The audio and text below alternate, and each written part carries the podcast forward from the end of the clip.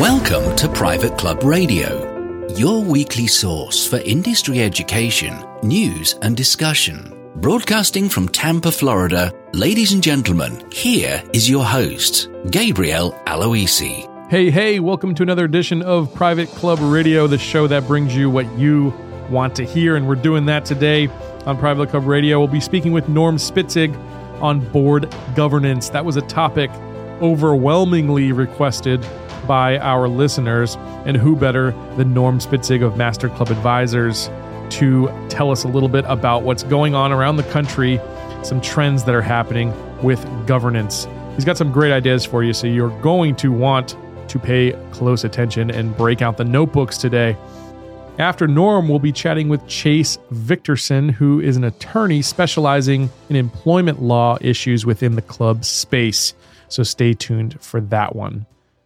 Just a couple days left, and I wanted to remind you about it. On Thursday this week, the National Club Association webinar series continues. I am going to be the presenter. We'll be talking about modern membership strategies. So if your club has a desire to bring in some younger generations to lower the average age of membership at the club, you're going to want to tune in for that one. It is Thursday at 2 p.m. Eastern, 11 a.m. Pacific. If you want to register, head over to nationalclub.org, and I hope to see you there.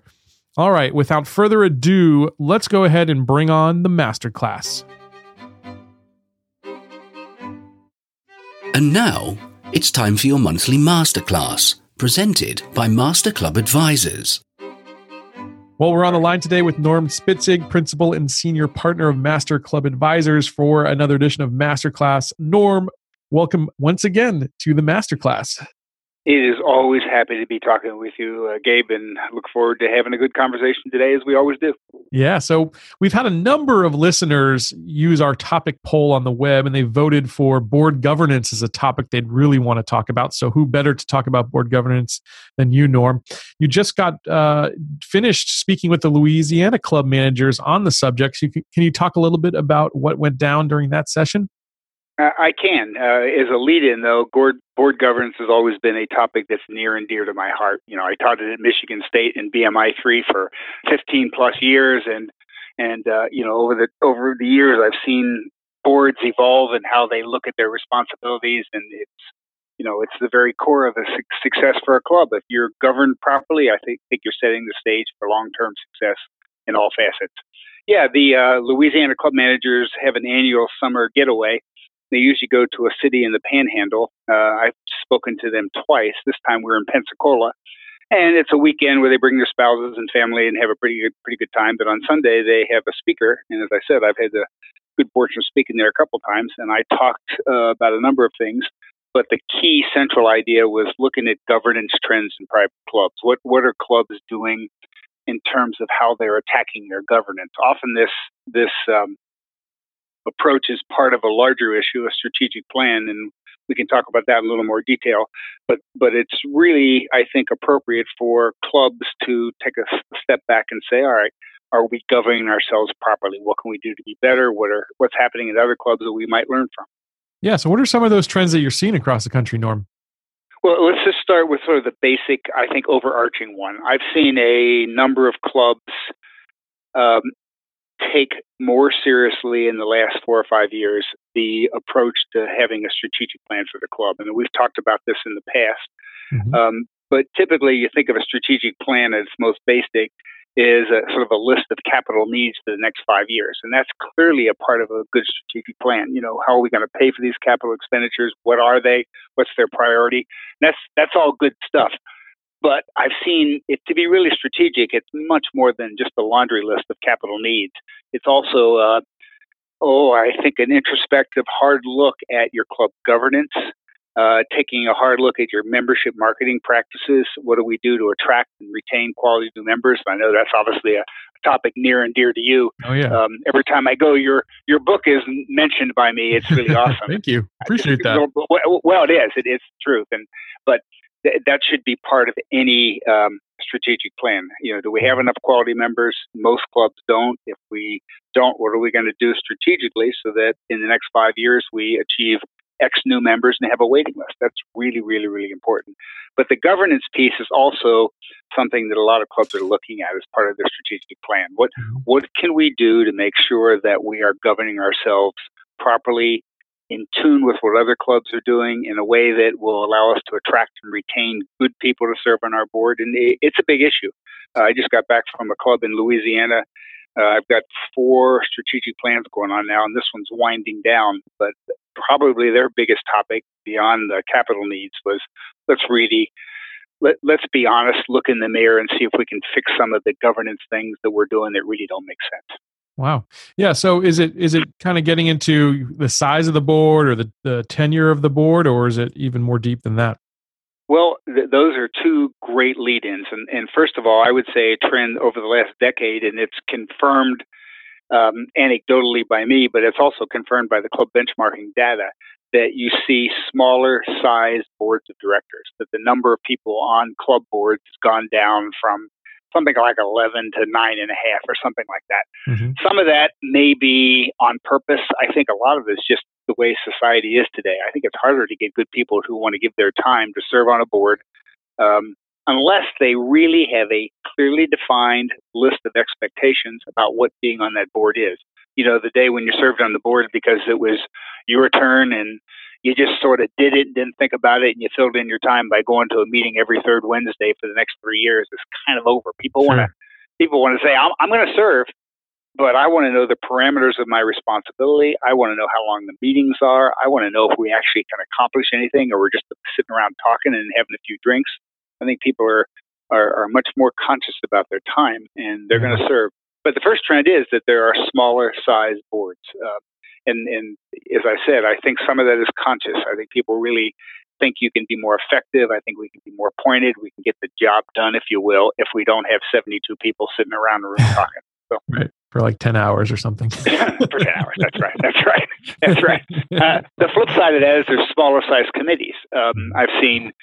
I'll give you one club, again, the club that I'm working with in Louisiana. Part of their strategic plan, they had a dysfunctionally large number of people on their grounds committee. They had like 20-something people on the grounds committee. Wow. And it's not like they were evil or anything. It just kind of grew, and if someone asked to serve on it, they said yes.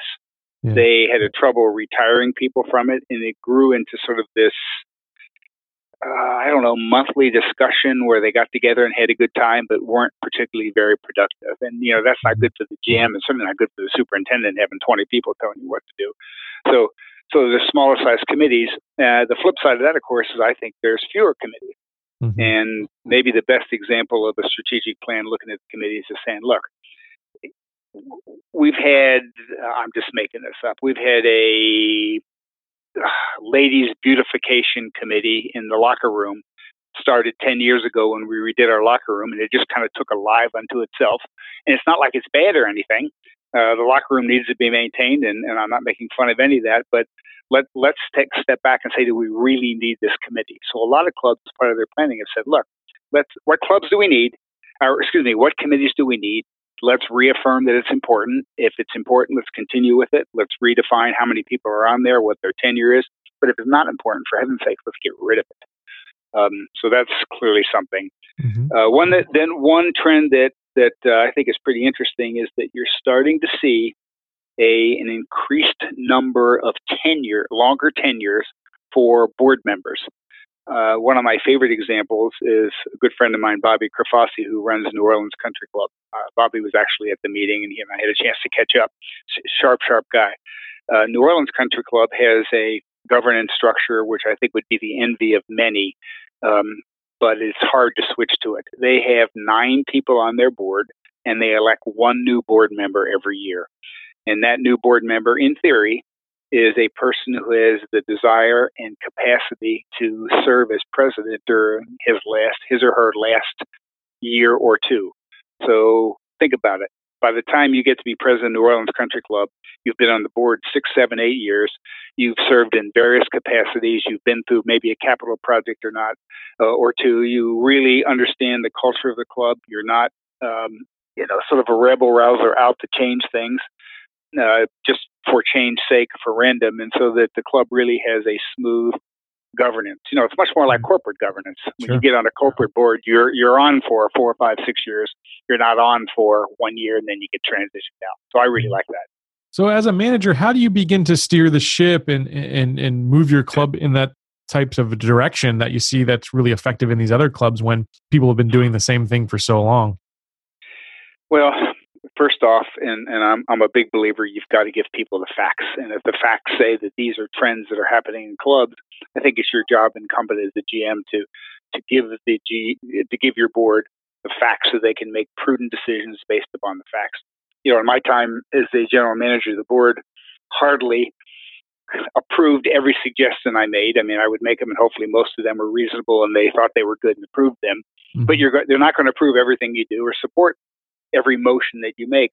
I think the GM's job, maybe certainly in clubs and in every corporation, is really to be the steerer behind the scenes, and in such a way, if you're really effective, to think that they have the board think that it was their idea and they accomplished it, when you're really kind of steering the rudder to keep them in the right direction. I mean, I think that's your job. If you're a general manager of a club, by definition, you better know more than most of the people on the board. They're volunteers. They're good for long-term thinking and strategy and governance. But when it comes to the day-to-day operations and the facts needed to be successful, you've got to give them the tools and the information to choose wisely, if you will. And I think that's your job. Yeah. And you got to build the trust, obviously, because, I don't think we can really have this discussion without talking about the tenure of general managers and how short on average that tenure is. How do you see that playing out, Norm? Yeah, you're right. You can go in, I do a fair amount of placements around, for general managers, and you can be the best GM in the world, literally, and you still have to earn your trust over time from the board by proven, accomplishment over time. It's not, you can't be a 6-month wonder and then run out of ideas. You have to act ethically. You have to understand the business. You have to implement prudently. And trust does not come in 2 weeks. No matter how often you beat your chest and say, trust me, it doesn't come. Sure. You got to perform over time. And you're right. The irony of it is that if turnover is for general managers is so short, by the time that they've gained the trust of the entire board and the membership and the confidence, sometimes they leave. And that's the irony of the whole thing. It's sort of an inherent flaw in the governance system of private clubs. It really is. Shame, yeah. Any advice for maybe a shortcut on how to build trust or build that rapport with the board? I know you talked about being able to present the facts to them in a unbiased way, but is there anything else that you could give in terms of advice to general managers out there? It's a good question. I think trust comes again. I said this before, but with proven competence over time. I think you just continue to act in an ethical way. You work hard. You show you're dedicated to the club. You do whatever it takes to make the club successful, obviously within the bounds of the budget and the, ethical behavior. But as people see that you really care about the members and you're trying to do the right thing over time, they're going to say, hey, we got a winner. And, you build up brownie points, if you will, that every time you do something for some member, just because it's the right thing to do, in 2 years, that member, you didn't do this for self-serving reasons, but that member now got elected to the board, and they say, hey, I remember when Norm helped me 2 years ago. He is a good guy. He knows what he's talking about. And when you're at a club a long time, that trust is kind of naturally there. And you just earn it over time. Yeah. Where in the industry, Norm, would you be looking for some of this good data or some of this advice? I know you guys are linked up with club benchmarking. Is there anybody else you'd suggest general managers take a look at? Oh, I think the National Club Association has some pretty good publications for sure. Obviously, you mentioned club benchmarking. I'm a big fan of club benchmarking. We just got back from our Human Resource Symposium last week, and it was really awesome. We went to Farmington Country Club. Yep. And Charlottesville. Nice. We were there the week after their trouble, but it was actually pretty calm when we were there. I think people are kind of apprehensive, but the seminar was really good. It was 45 HR directors of some of the really bigger clubs and gated communities around there. And they expanded the club benchmarking data from general managers, and we're talking about developing a program that would really identify all the key positions in the world of private clubs. I'll get this wrong, but they had something like over 1,000 different titles, and what they were trying to do was distill down the titles into sort of job, descriptions so that we could have 150 or 200 key job descriptions and then get the compensation data for that. It was a daunting task, and they're in the process of doing it. So again, there's a way of getting the facts. So you know that if you're your sous chef in a certain part of the country, the range is X dollars to X dollars. So yep. You know that's an ongoing project. It's pretty interesting, actually. Nice. But getting back to resources out there, I think we'd be remiss if we didn't talk about Club Management Perspectives, which is your own publication. I know you're a humble guy, but why don't we talk about that a little bit and why that's such a great resource for managers out there? Well, thank you for that. I think it is actually. We've hired a new editor about 6 months ago, and Gary Collins and I are really proud of the first three issues. Our subscriptions are starting to grow. We've taken off pretty well, and we'd encourage people, if you're interested, to give me a call or Gary, or send us a note, and we'll add you to the list. We've had regular contributions from some of the top people in the industry. Greg Patterson is a regular. You were a regular. I'm just trying to think of the people who've contributed. Kathy O'Neill, I know, had a great article last month. Yeah, lots of new cutting, edge articles about how to be successful in terms of club operations, in terms of governance. We actually have a fair number of people who are subscribing and readers who are directors, which that makes me feel good that they take the time to read that too. So, that's all we can do is offer the cutting edge ideas and continue to keep our subscribers informed. Well, what I like about yours, and we didn't have this discussion before, but I just want to let listeners know my true candid thoughts, is that you do sort of push the boundaries. And I think your publication, more so than others out there, really gets into some interesting things that are outside the box. And I just think you guys do a really good job of sourcing that information from around the industry. And it's just a first-class publication that people need to check out. Thank you. I really appreciate it. I really do. Thank you. We're proud of it. We really are. Before we kind of wrap or switch to a different topic, if we do, just so if people are interested, the other trends that were emerging, I think, in terms of governance are, and I'll say them pretty quickly, I think boards are taking a hard look at the number of times they meet each year. Just because for the last 50 years, the club has met the third Wednesday of the month every month. The club board has met on the third Wednesday of the month at 5 o'clock at night. Maybe we don't need to meet every month. Maybe we could switch to quarterly. Or heaven help us, maybe we could switch to a 7 a.m. or 7:30 a.m. breakfast meeting because people got to go to work at 8:30 or 9. Yeah, well, and that, by definition, will limit sort of random discussion and talking for 4 hours. I know that's sort of artificial, but I think that's actually pretty clever. That's a great idea. I think clubs are also conscious about tools and techniques to reduce the time of their meetings. So no more asking the grounds superintendent to rehash the discussion that occurred at the grounds committee meeting just to rehash it. In advance of the meeting, he has to write a one-page report that summarizes the meeting minutes and also says, here is the one action item that requires board approval. We don't repeat anything. You've read it. Here's the one action item, and let's move on. So I think those are two more things that if you're a good board, you could step back and say, we really need to look. Let's just not meet for the heck of meeting. And maybe there's nothing inherently evil with that. There just isn't. I just think in today's world, again, that goes against the grain of most people. I have a limited amount of time. I love my club, but I am not going to sit through a 4-hour meeting and listen to a rehash of things that I already read. I'm just not going to do it. Right. Like you say, it forces the situation to the conversation to be the most effective that it can be in the time that is allotted. So I love that idea. So those are four great, wonderful ideas, and I knew you'd be the person to talk to. This is just a small piece of a presentation you're actually going to be giving up in Pittsburgh in October. Tell us a little bit about that one, Norm. Well, you're on the docket too, and I'm pretty excited. I just got an email about the expected number of people coming. They think they're going to get maybe 100 to 120 people, which would be great. That's awesome. I've got 4 or 5 topics that I'm talking about. One of them is this club governance thing, and where we're going. And just, another one is you and I've talked about actually in a webinar, some of the warning signs to look for when you're about willing to take a new job, and I know we've talked about that, but I think that's a topic near and dear to people. I'm going to talk a little bit about strategic planning in more detail and the steps of strategic planning and what you need to do to kind of make it effective without being onerous. And then I've got a little information about expectations by age. And I hate to categorize people. Actually, I was in Charlottesville. I ended up sitting at the table with the chronological millennials.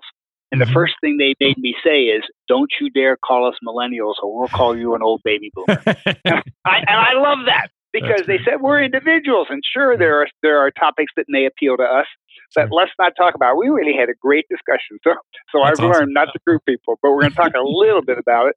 And then part of my presentation is going to be, I hope, especially fun. And I put together a list of about 25 or 30 of my all-time favorite quotes from people who were very, very successful and influential in the club industry. Nice. And I'm using the quotes, which I think are memorable and pithy and things that you'd say, holy cow, I like that, and use those quotes as a life lesson learning tool about how we can become more effective as club managers. And hopefully mine will be participative. You know, I'm on for a pretty long time, so I want to get the audience engaged. And, you know, I've been working on the PowerPoint, and I'm really looking forward to a good gathering. That's pretty cool. Maybe you could have people vote on what they think is the number one quote or anything like that. That'd be kind of interesting. So I look forward to seeing that, Norm, for sure. How about Master Club Advisors? Anything going on here? Any more symposiums coming up this year? We do. We have two more coming up. And next month, we're going to Country Club of Little Rock for the Great Clubs of the South Symposium. We've got a dual keynote speaker. We're really excited about it. And attendance for this far out. Club managers are notoriously last-minute registers. They just register it. So they just really are. But we've got a good crowd signed up already, and we'll get 40 or 50 people. And then the following month, we're going to Mirasol and Ibis, both clubs in the Palm Beach Gardens area, for our gated community symposium. So we've been partnering with Club Benchmarking on those, and we're pretty excited about the content, the speakers, and the proposed discussion. So those two are coming up in the next couple months. Awesome. Norm, thanks so much for coming on here for another master class presented by Master Club Advisors. Always a pleasure to speak with you, sir. Thanks. You have a great day, and I'll see you soon. All right, bye. Norm. To learn more about Master Club Advisors, visit them on the web at masterclubadvisors.com and join us next month for another masterclass. That's one of my favorite segments that we do here every month on Private Club Radio. Really lucky to have Norm give us those master classes here. Awesome stuff. All right. Well, our next guest is going to come and talk to us about employment issues within the private club industry. And our guest is Chase Victorson of Victorson Professional Corporation. He's a licensed attorney specializing in employment law within the private club space, specifically country clubs, but also tennis and yacht clubs and various small businesses. He's worked in just about every capacity at country clubs. He's fallen in love with clubs from an early age, and he studied sports management and economics at Loyola University in Chicago, went to law school in San Diego, where he focused on sports law and business structure. And his goal now is to help private clubs avoid the various potential pitfalls out there. So let's bring him on, Chase Victorson. Chase, welcome to Private Club Radio. Gabe, thanks for having me. Great to be here. Chase, first thing I want to ask you is, on your LinkedIn bio, I read that you practice disruptive employment law, you called it. So what does that mean exactly? Absolutely. So disruptive in the sense that most people don't think that they need to deal with it. There's a lot of nuances that come along with employment law, and unfortunately, private clubs, for some reason, think they've got a pretty good handle on it. So, everything from dealing with handbooks, which is pretty standard, to actually talking you through the processes. We really focus on kind of employment law as it applies specifically to country clubs because, like I said, they generally are almost woefully unprepared. So for you, what are the biggest employment issues affecting the private club industry today? Like, what's the single biggest one you see out there? Absolutely. I would say, generally speaking, it's probably either misclassification of workers. So when you are classifying a worker as either an employee or an independent contractor, you affect, for instance, how much you have to pay them in minimum wage and things of that nature. And because clubs have very unique employment structures, if you've got, say, valets that come on to the property for an event, how do you classify them? How are you paying them? If you're hiring temp workers that are working for as servers, so a lot of times that will affect, minimum how much you have to pay them in minimum wage, if they need overtime, things like that. So I'd say we see a lot of that. But I mean, it's pretty wide. There's, like I said, clubs generally, if they do focus on HR at all. It's usually in the sense that they make sure somebody's on payroll, that they have their I-9 in order, and that's about the extent of it. So we see issues across the spectrum. I mean, talking about employment at will, people think that means you can fire anybody at any time for any reason, which is somewhat true, but not 100% true. You can't fire them for an illegal reason, things like that. We see people who create employment contracts with their handbooks. That's a big issue. So a lot of people think that employment at will always prevails, which generally speaking is the general rule. But if you have a policy in your employee handbook and then you don't follow that policy, you can create what's essentially a quasi-contract, and then you can get tagged for unlawful discharge if you fire somebody not in line with that process. All right. Well, let's talk first about misclassification. That's one thing you brought up. So what are some of the ways that you can help people solve their misclassification issues, or how do they go about solving that at their club? Absolutely. So classification really comes down to your job function and how much you're paying. I mean, there's a few factors, but really the general rule I would say is control. So let me take a step back. Classification in terms of an independent contractor or an employer. So you don't have to pay independent contractors minimum wages, things like that. You don't have to pay them overtime. Independent contractors, think of like a plumber, somebody that comes on and does work for you, but you're not really controlling what they do. Whereas an employee, the courts generally will look at the amount of control that you exert, like an office manager or something like that. So, that's one of the big things is if you hire, say, a painter to come paint your clubhouse, and then you instruct, you're going to use this paint, you're going to use this brush, you're starting to push the boundary, and, it might be cheaper to say, all right, I'm going to pay you the $200, whatever you want me to pay you. And if I exert enough control over you, then you can become an employee, even though we call it an independent contractor. So it's really making people aware of these pitfalls.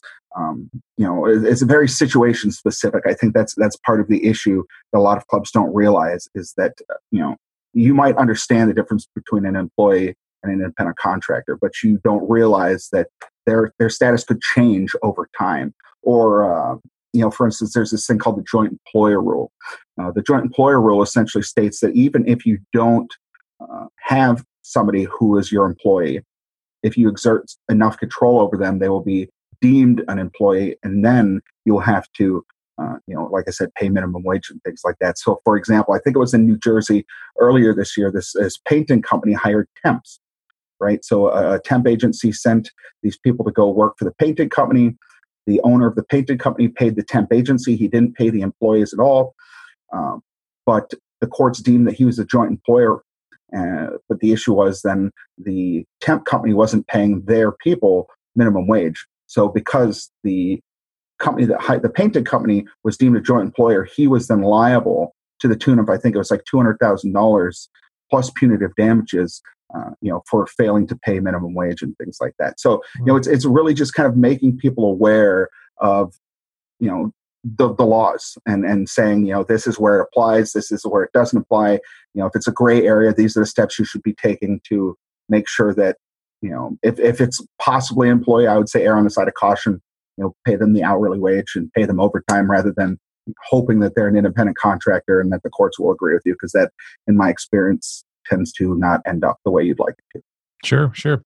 This may naturally lead into the next question, which reading some of your biography information, some things about you, Chase, it looks like you found three areas that most clubs need help in when it comes to human resources and employment issues. What are those three things for you, Chase? Absolutely. So I would say just generally knowing, like I said, the basic rules. There's some pretty standard laws that I think most clubs hopefully are aware of, but I wouldn't be surprised if they're not. That would be, Fair Labor Standards Act, making sure that you're paying your employees the correct wages. There's the National Labor Relations Act, which deals with how employees interact with unions, if they're forming a union, if they are in a union. There's the Family Medical Leave Act, which obviously deals with taking leave. But I would say, the biggest thing that clubs can do to kind of protect themselves is just be aware of the laws, because the laws for the most part, are pretty easy to understand if you know where to look for them. You just have to make sure that you're crossing all your T's, dotting all your I's. Are there some other issues there that are kind of glaring holes that clubs seem to make the same mistake across the country? Clubs tend to cover just the basic issues. So another thing that I see that clubs get wrong oftentimes is they will... So there's this thing called an exempt employee, right? So you don't have to pay overtime to an exempt employee. And this kind of goes back to the misclassification, which is why I was saying that it's a pretty broad area. But exempt employees, and there's I believe there are 5 exceptions. So if you're exempt, you don't have to pay this person overtime. So there's the professional exemption, the executive exemption, the administrative exemption, outside sales, and then there's some computer-related jobs. So a lot of people get tripped up because there are very specialized requirements. For instance, how much the person gets paid per week, what their job duties are, and things like that. That will put them in their exemption. But a lot of clubs will think and actually tell their employees, "Well, you're salaried, therefore you're exempt," and that's a huge issue because that's obviously based on what I just said, not how you qualify for the exemption. Another thing I see a lot of is comp time versus overtime. So a lot of clubs have policies whereby if you work, let's say, 45 hours in a week, then you get 5 hours of comp time, where you don't have to work or something to that effect.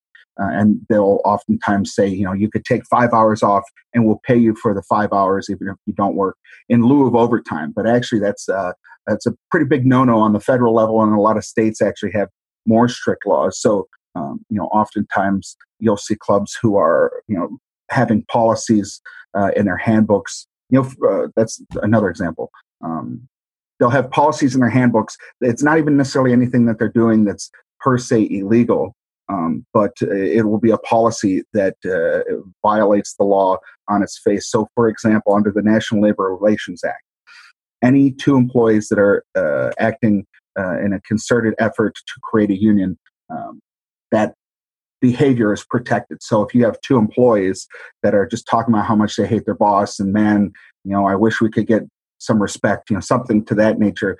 Well, a lot of companies have language in their handbook that says you will not disparage the club. You won't talk about the club to members, things like that.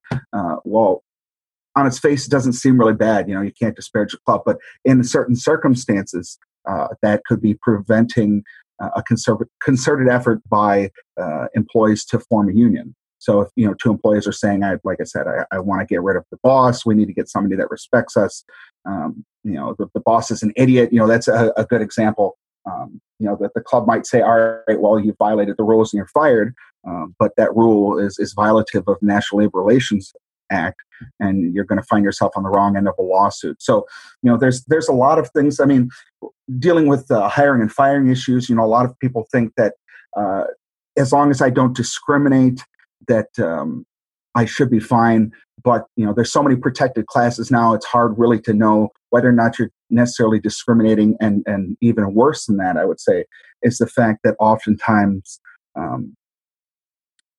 you can have what's called an implicit bias, right? So if you are, and I'll take it outside of the context of clubs just because this is the example that came to my mind, but if you're only accepting applicants from a certain area, say, this city, and you're not accepting applicants from another city, and it just so happens unrelated to what you're looking for, you're not trying to be biased or anything. You just, let's say you want people that live within 10 minutes of your club. So you only accept people that live within a city within 10 minutes. And it happens that really only white people live within 10 minutes of your club. And so you're not looking at people that live outside of 10 minutes, and therefore you're excluding anybody that's not white. You could have an implicit bias, which is essentially a discriminatory practice. And the courts are going to find that you are violating all sorts of laws. And, at the end of the day, really, it's most people wouldn't think, I'm being discriminatory by only accepting people within 10 miles of my club. It makes sense. I'm not discriminating against anybody, but these are kind of the potholes that a lot of people aren't aware of, and the practices that they employ that, get them in trouble. Sure. Well, that's why lawyers exist, right? Yeah. That we need to take all of your money. That's the only thing. Do you see that? You mentioned employee unions or unions forming. Has that happened? Have you seen that in the club industry space at all? I have actually. I used to work at a union shop, and I was actually kind of surprised, but it depends. It tends to be somewhat localized in the sense that unions will, be in an area. I don't think it's necessarily widespread, but it definitely exists. And, you'd be surprised. I think a lot of times, it's hard because of the seasonal nature of clubs. It's hard to have a union because you're going to have a hard push to get people that, want to sign on board, especially if you have people that are going off to college and, might not be with the club for a while. But some of these clubs that have people that have worked there for 10, 20 years, they're a powder keg because, if you've got people first that have been there a long time, they probably have grievances and they have a vested interest in staying there and making sure that, they're getting all of the benefits of employment. So, you definitely do see it. I would say you're probably going to see more of an uptick as we go along, just because I think, it's cyclical and, clubs have been relatively inoculated against unions for a while, but I, especially with this, have you heard about the Garden City lawsuit in the Garden City? I think it's Garden City Country Club here in New York. So going back to classification, so I was mentioning, right? You classify somebody, you have to pay a minimum wage if they're an employee and things like that. Well, one of the big issues is caddies. Are caddies employees? Because there's all sorts of things. There's show up pay. If your employee shows up to work, even if you told them not to, if you didn't give them enough notice, you're required to pay them, a certain amount of money. You have to pay them, I think it's in New York, 4 hours or whatever the length of their shift is, whichever one's lower. But anyways, this lawsuit, this caddy is filing a class action lawsuit claiming that he's an employee and therefore entitled to things like minimum wage. But then, of course, because it's not just one caddy, it's affecting all the caddies at the club. They're becoming class action, and that's a real easy way that a union could step in there and say, hey, let us help you figure out. We'll help you. Get the lawsuit off the ground. We'll help provide legal representation. Sign up with the union, and that's a real easy way that a club could find itself on the wrong end of a bargaining table with a union that they weren't even prepared for. Yeah, that sounds really scary. Yeah. Do you find that most clubs have contracts with their employees right now? With their employees, I would say no. Generally not, just because it's usually seasonal. So there's not that need. I mean, with the general managers, things like that. Yeah. Generally speaking, but even I would say assistant general managers, anything other than maybe the superintendent, the general manager, or maybe, a dining room manager or somebody, if you're at a bigger space, they don't, because like I said, a lot of these clubs just don't realize, that they've got so much on their plate, right? So it's hard for them to sit down and look through employment guidance and say, all right, well, here's what I need to do with this aspect. If you're trying to balance a budget and you've got, 50 employees and, you've got to make sure that the food is delivered and all this stuff. It's kind of, it's easy to say, all right, well, I'm a good guy. I don't discriminate against anybody. I should be fine. And generally speaking, as long as you're not a jerk, and you don't make your employees hate you, they're not going to come back angry and sue you. But the issue is that that doesn't mean they can't. Right. And I think a lot of clubs don't necessarily realize that,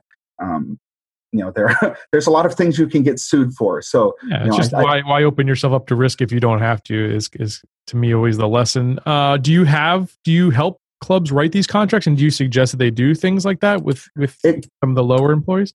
Exactly. So I'll take a step back and talk about a little bit of what we do. So we provide guidance. So, for a monthly fee, you think of us as a consigliere. If you have questions about, hey, I have this employee, I want to fire him. For instance, I have a client who had an employee. He was a terrible employee. They wanted to fire him, but he went on. He didn't take break. He said, I'm going.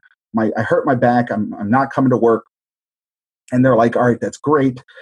He said, but if you hold my job open, I might take it. I might come back and take it in a couple months. And so that's a gray area because Family Medical Leave Act says that you can't fire somebody for taking time off to for qualifying medical leave absences, right? So there's a gray area, like, can I fire this guy? He's a bad employee, but he's not that bad employee. So what we do is we provide guidance. So, in that case, a contract wouldn't necessarily be required, but, what our clients will do is they'll call and say, hey, I've got this situation. What do you think? What can I do? I mean, we will do contracts. We'll work on handbooks. If you want to redo your handbook, or you want to make sure that there's nothing in your handbook that, that crosses any lines it shouldn't. We're pretty much a full service employment law guidance service that functions, like I said, as a consigliere. Anytime you have a question, you can give us a call. We'll walk you through your processes. We'll train your management team so that they know. For instance, a lot of times insurance will, if you tell your insurance company that you're taking like sexual harassment training or, something of that nature, they will lower your premiums. So we'll come into a club and, we'll get the general manager, the superintendent, the dining room manager, the clubhouse manager. We'll sit them down one day and we'll have like a sexual harassment training seminar or a discrimination in hiring seminar to, kind of tell them what the laws are, tell them how to kind of make sure they're doing things the right thing, and then they can go to their insurance provider. And if the insurance provider, has the right program, they can get a discount on their insurance. So, anything really related to employment law as it applies to clubs is kind of in our wheelhouse. And if you look actually on my LinkedIn profile, learned counselor, that's one of the things when I graduated from law school, one of my good friends, Richard, told me he wanted to be, and I thought that was genius, is a learned counselor. We take it upon ourselves to know the employment laws so that you can focus on running your club. So that anytime you have a question, we're the ones that can deal with it. And, we keep our clients informed. One of the things we do is we send out email blasts every couple of weeks, just with a little need to know tidbit, hey, did you know about implicit bias in hiring? It's just enough so that you're aware, because, these people get hundreds of emails and probably don't even read half of them. So, I try to keep it below, a paragraph, just kind of to keep people informed. And then, like I said, in the instance where they have questions, then they do have that resource. Because one of the issues a lot of these clubs run into is, and I think this is a big reason that there's such a need for my services, is that they reach out to employment lawyers only when they get tagged for something, right? So the Garden City Club, it, probably reached out to a lawyer after they were served with papers, and they all have outside counsel, but they don't think to reach out to lawyers before to make sure, for instance, that their handbook's up to date. And the reason is because, generally speaking, a lawyer can be a very high cost and relatively unpredictable cost, to deal with. You don't know how much it's going to cost to have somebody review your handbook, things like that. So one of the ways that we distinguish ourselves is, we want to have a low cost and predictable budget line item, so that every month you're going to be paying this much, and you've got the benefit of having this lawyer here who's going to work with you to accomplish these things. For instance, the average salary of an HR rep in New York, an HR director, is like $65,000 a year. So you think, well, yeah, no wonder clubs don't hire these people when they can cover their bare minimums. But, there's a lot of things that HR directors then can't do. So for a fraction of the cost, then we'll come in and we will provide the services an HR director would do. We'll provide extra services they can't do, for instance, providing our legal opinion.